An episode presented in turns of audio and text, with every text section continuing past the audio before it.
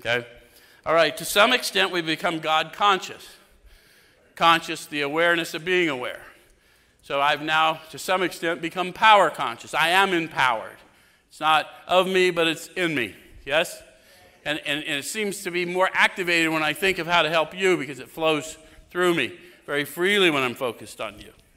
Does that make sense? Have you guys discovered that? Okay. So we've begun to develop this vital sixth sense. So that's what spiritual fitness is developing your vital sixth sense, which is your God consciousness.